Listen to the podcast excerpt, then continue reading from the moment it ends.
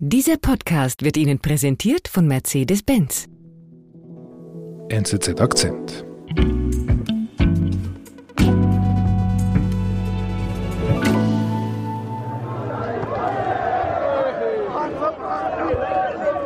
Wir sind in Newcastle vor dem St. James's Park, dem Fußballstadion.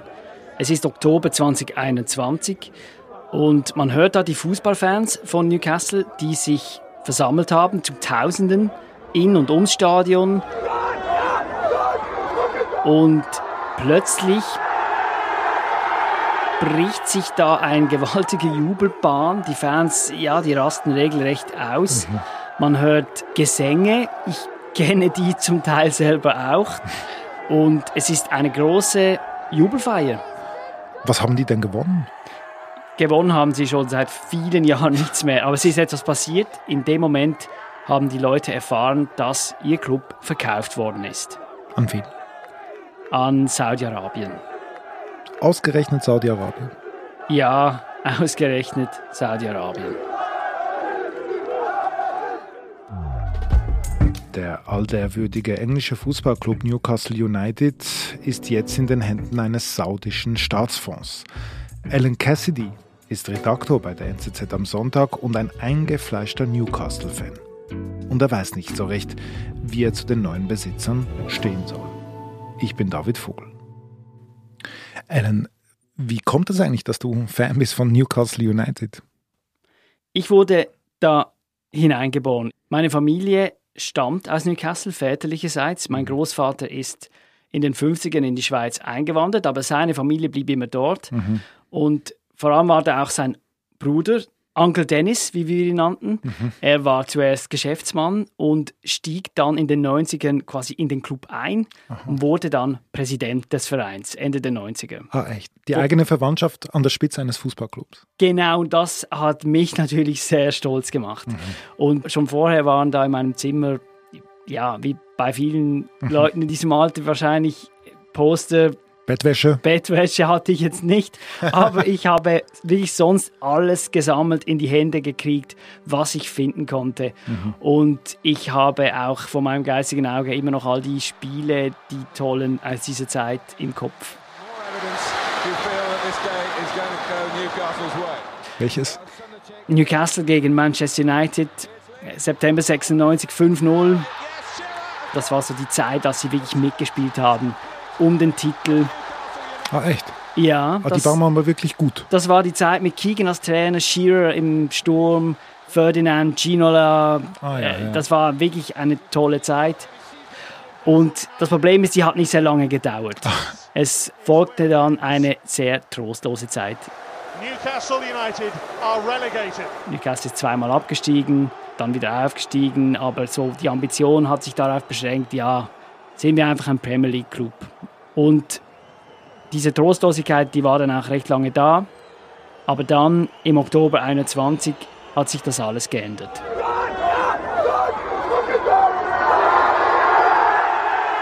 Als dieser Besitzerwechsel bekannt wurde, was wir am Anfang gehört haben. Genau, das waren diese Szenen. Mhm. Und vielleicht muss man ein bisschen präzisieren, also die Erleichterung, der Jubel, der sich da so Bahn gebrochen hat, das hatte auch damit zu tun, wem der Club bis dahin gehört hatte. Das war ein Mann namens Mike Ashley, ein Sportartikelhersteller.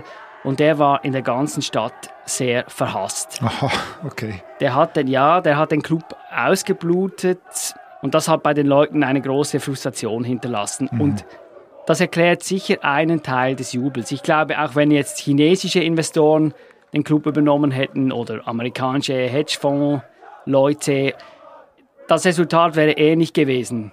Aber ja, jetzt sind es halt die Saudis. Was zahlen sie eigentlich?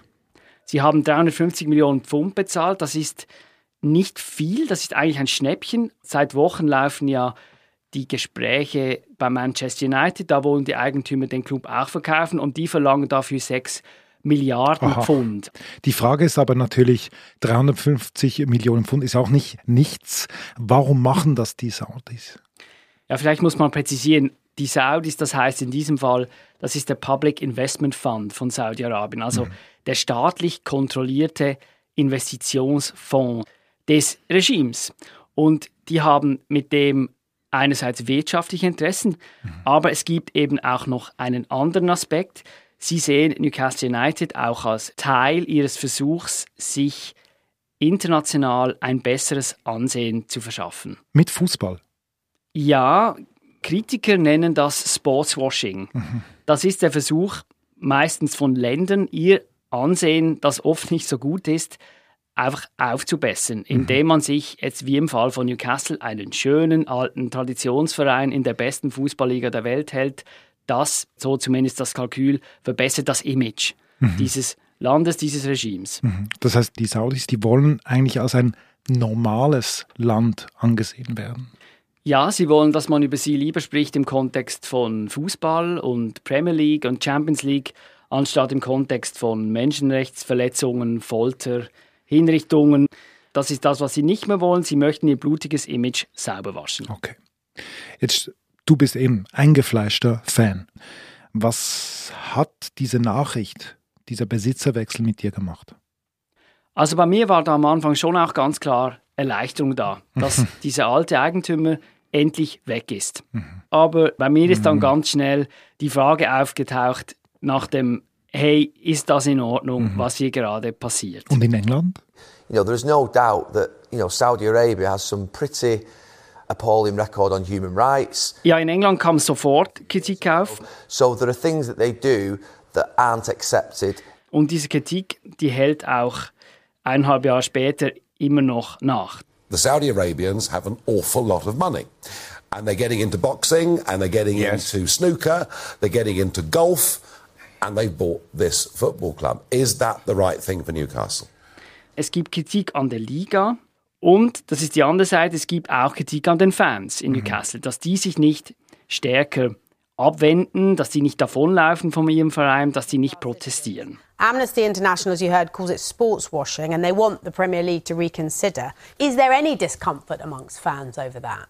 Und ich glaube, von, von weitem her sah es für mich so aus, als würden die Fans schon bei im Club bleiben. Mhm. Und ich habe mir dann die Frage gestellt, wie kann das sein? Wie kann man sich einfach uneingeschränkt freuen? Und deshalb bin ich dann hingefahren. Nach Newcastle? Genau. Okay. Platform 6 for the 1021 Transpennine Express Service to Newcastle. Also Newcastle ist eine ganz spezielle Stadt. Sie liegt im Nordosten von England, fast bei Schottland, ist eine Randregion. Mhm. Und wenn man mit dem Zug da hineinfährt, dann sieht man schon auch das ganze, wie ich finde, sehr schöne industrielle Erbe der Stadt. Man fährt so über diese viktorianischen Brücken über den Tyne, das ist der alte Fluss, die Lebensader der Stadt. Mhm. Und man sieht von überall gleich das Fußballstadion, den St. James's Park. Das Stadion steht auf dem höchsten Hügel der Stadt, es thront über der Stadt, es dominiert wirklich auch so die Skyline und mhm. es ist immer da. Mhm. Also eigentlich wie in anderen Städten ist es eine Kathedrale. Genau. Die Leute nennen es auch Cathedral on a Hill. Ach so. Und es hat auch diese Funktion. Mhm. Mit wem sprichst du denn? Ich habe mich zuerst getroffen mit Charlotte Robson. Sie macht einen Podcast über Newcastle United. Hi everybody, thank you so much for being here. Fourth in the league. Und als ich sie getroffen habe, da hat sie mir zweimal den Termin zuerst verschoben, weil sie am Abend vorher eine Live-Aufnahme gemacht hat. 230 Leute, ausverkauft nach ein paar Stunden. Sie war ganz beschwingt, immer noch ganz beseelt. Und ja, das war auch gleich ihr Empfang. So, so schön, so toll, so positiv habe ich das alles noch nie erlebt. Das war so die Stimmung, in der sie drin war. You know, there is Und ja, ich habe sie gefragt, warum sie so euphorisch sein kann, wenn doch die Saudis die Besitzer des Clubs sind. Mhm. Und was sagt sie denn? That it's, it's a natural progression from what they allowed in the first place. Mhm. And ja, sie relativiert das halt stark mit der Eigentümerschaft. Sie mhm. sagt, in der Premier League, da dreht sich schon lange alles ums Geld, mhm. weil es stimmt ja auch, es gibt diese extrem gut dotierten Fernsehverträge seit 20, 30 Jahren. Roman Abramovich was allowed to buy Chelsea and everybody laughed. Everybody laughed and called it Chelsea. Und sie verweist auch auf Chelsea zum Beispiel, wo vor 20 Jahren Roman Abramovic, ein Putin-naher Oligarch, der hat den Club gekauft, war so ein bisschen der erste und danach kamen eine Reihe von zweifelhaften Eigentümern zu anderen Clubs. Manchester City zum Beispiel, die haben ja jetzt gerade die Champions League gewonnen, gehört arabischen Scheichs aus Abu Dhabi. Mhm. Die Chinesen, die sind auch in mehreren Clubs involviert. Und Charlotte sagt halt, wir haben über all die Jahre nicht in diesem Ausmaß vom Geld profitiert, das nun in der Premier League überall steckt. Und jetzt werden wir dafür kritisiert und das empfindet sie als Heuchelei, als Doppelmoral auch, dass man quasi ganz lange bei allen anderen Clubs und deren Fans geschwiegen hat, wie sie sagt. Und jetzt, wo die Saudis nach Newcastle kommen, wo das Geld nach Newcastle kommt, da zeigt man mit den Fingern auf die Leute. Und das ist das, was sie sagt, hey, äh, finde ich nicht in Ordnung. I just think it's a big ask and the wrong ask to put this at the feet of fans and say this is on you. Deutliche Worte. Ist das das Gefühl, das in der Stadt herrscht? Ich glaube schon. Ja, das ist sicher ein großer Teil des Gefühls. Mhm. Ich habe das gesehen bei meinem zweiten Treffen. Ich bin ins Strawberry Pub. Das ist ein 160 Jahre altes Pub, gleich gegenüber vom Stadion, großartig. Mhm. Und ich habe da ein Bier getrunken mit äh, George Corkin. Das ist ein Journalist. Er arbeitet bei The Athletic, einer sehr renommierten Sportzeitschrift. Mhm. No, it's time for Newcastle to stand up. And und er ist selbst auch Fan des Clubs, wobei er sich immer auch eine kritische Haltung bewahrt hat, muss man wirklich sagen. Mhm. If you're going to get something, you have to take it. We have to take it for ourselves because nobody's going to give it to us. Und er sagt, fuck them. Wirklich, das sagt er so. I mean, fuck them. I mean, I mean that with due respect. Ja, das sagt er recht so. Er sagt, es ist eigentlich uns egal, was ihr denkt. Sort of sticking the fingers. This is us, and we don't care what you think. Was hältst du davon? Ich glaube, es ist ein Abwehrreflex. Es ist ein Reflex, der historische Wurzeln hat, den man, glaube ich, auch verstehen muss, wenn man die Gegner ein bisschen kennt. Mhm. Newcastle war mal eine sehr reiche Stadt. Es war eine Art wirklich Zentrum des industrialisierten Englands. Ohne Newcastle und seine Hinterlandindustrien, Kohle, Stahl, Schiffsbau, da hätte es England gar nie in der Größe gegeben, in der es es gegeben hat. Mhm. Also das British Empire quasi, das war betrieben energetisch aus Newcastle. Mhm.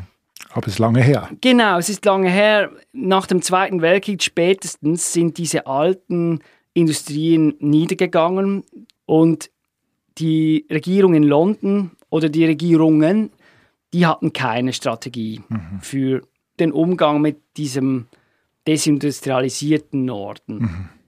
Und das zeigt sich zum Teil auch in anderen Kontexten. Also die Leute in Newcastle, die gelten bei manchen Leuten im Süden auch wirklich so ein bisschen als Hinterwäldler. Mhm. Schwieriger Akzent, den man fast nicht versteht. Mhm.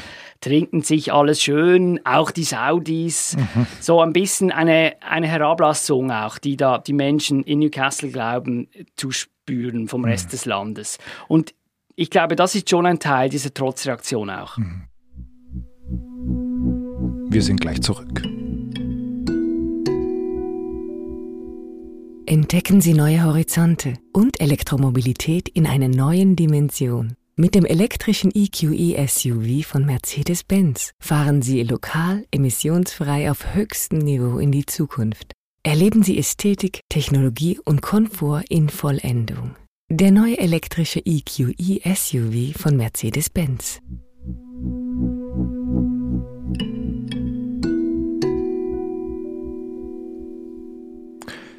Ich kann das nachvollziehen, dass die Fans von Newcastle United sagen, hey, jetzt sind wir an der Reihe, aber Saudi-Arabien ist schon eine andere Liga, Alan. Also ein Abramovic zum Beispiel bei Chelsea. Gibt es denn niemanden in Newcastle, der sich daran stört, dass die Saudis jetzt das Sagen haben im Fußballclub? Doch, die gibt es schon. Die sind einfach nicht so laut wie die anderen. Mhm. Ich habe jemanden getroffen, der für diese Leute steht. Das war John Paul Quinn. Mhm. Er ist Mathelehrer und er hat vor allem eine Gruppe gegründet oder mitgegründet, die nennt sich Newcastle United Fans Against Sportswashing. Mhm. Das sind also Fans des Vereins, die sich zum Ziel gesetzt haben, dass sie wollen, dass man über diese dunkle Seite des saudi-arabischen Regimes, der Eigentümerschaft auch des Vereins, dass man darüber redet. Mhm. Und er war selbst ein großer Fan, ging auch immer an die Spiele, aber er hat mit dem Club gebrochen. I'm not really engaged in it as much now because of that. Like, also er geht nicht mehr nur ins Stadion, er schaut auch keine Spiele mehr im Fernsehen an. Normally I would watch the games with my dad and er ist auch so weit, dass er mir gesagt hat, ja, mit seinem Vater, mit dem rede er nicht mehr über den Club, weil das gibt nur Streit. Und auch seine Freunde verstehen seine Haltung oft nicht. Aber ja, seine Kritik ist, ihr Fans, ihr habt nicht mal versucht zu protestieren. There wasn't a big protest against it. Ihr habt euch nicht einmal die Mühe gemacht, es wenigstens auszuprobieren, was denn passieren würde, wenn man aufstehen würde und quasi Stopp sagen würde. Well, the fact is that we, did, that we didn't do that. Und seine Hoffnung ist dann schon, dass sich was ändert. Mhm. Okay. Dass es einen öffentlichen Druck gibt, der irgendwie auf die Behörden oder vielleicht auf die Eigentümerschaft selbst einwirkt. Man merkt also, es gibt eine Mehrheitsmeinung in Newcastle, aber es gibt durchaus auch kritische Meinungen dort. Dein Großonkel, Onkel Dennis, wie du ihn nennst, was sagt er eigentlich dazu? Das habe ich mich auch schon oft gefragt. Ich kann ihn nicht mehr fragen, weil er ist vor neun Jahren gestorben. Okay. Aber er hat ein Buch geschrieben, kurz davor, über den Verein, über seine Zeit beim Verein. Und ich habe da drin geblättert, auf dem Weg im Zug nach Newcastle wieder. Und ich habe da in eine Passage gefunden, die vieles erklärt, was ich in Newcastle gehört und gesehen habe. Mhm. Was, was, was hat er geschrieben? Er hat geschrieben, weil die Fans so viel von sich selbst in den Club hineingeben, fühlt es sich für sie an, als gehöre ihnen ein Teil davon.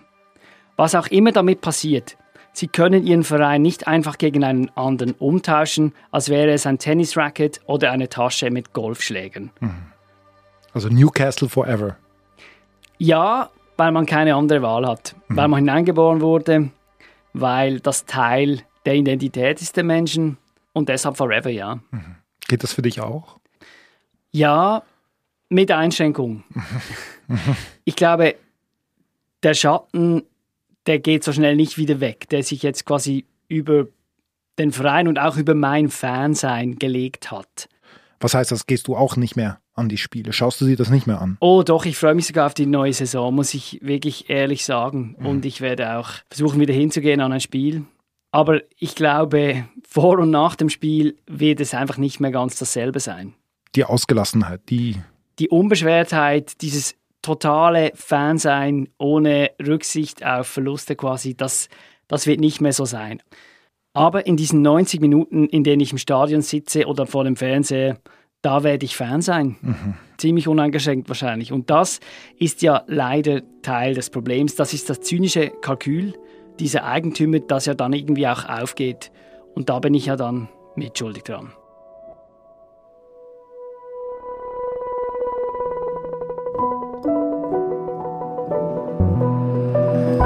Liebe Ellen, vielen Dank für deinen Besuch im Studio.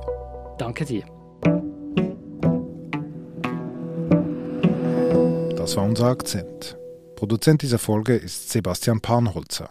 Ich bin David Vogel. Bis bald. Und ab nächster Woche gibt's hier unser NZZ Akzent Sommer Special. Darin berichten unsere Korrespondenten in vier Folgen aus ihrem Alltag. Vom 31. Juli bis zum 11. August.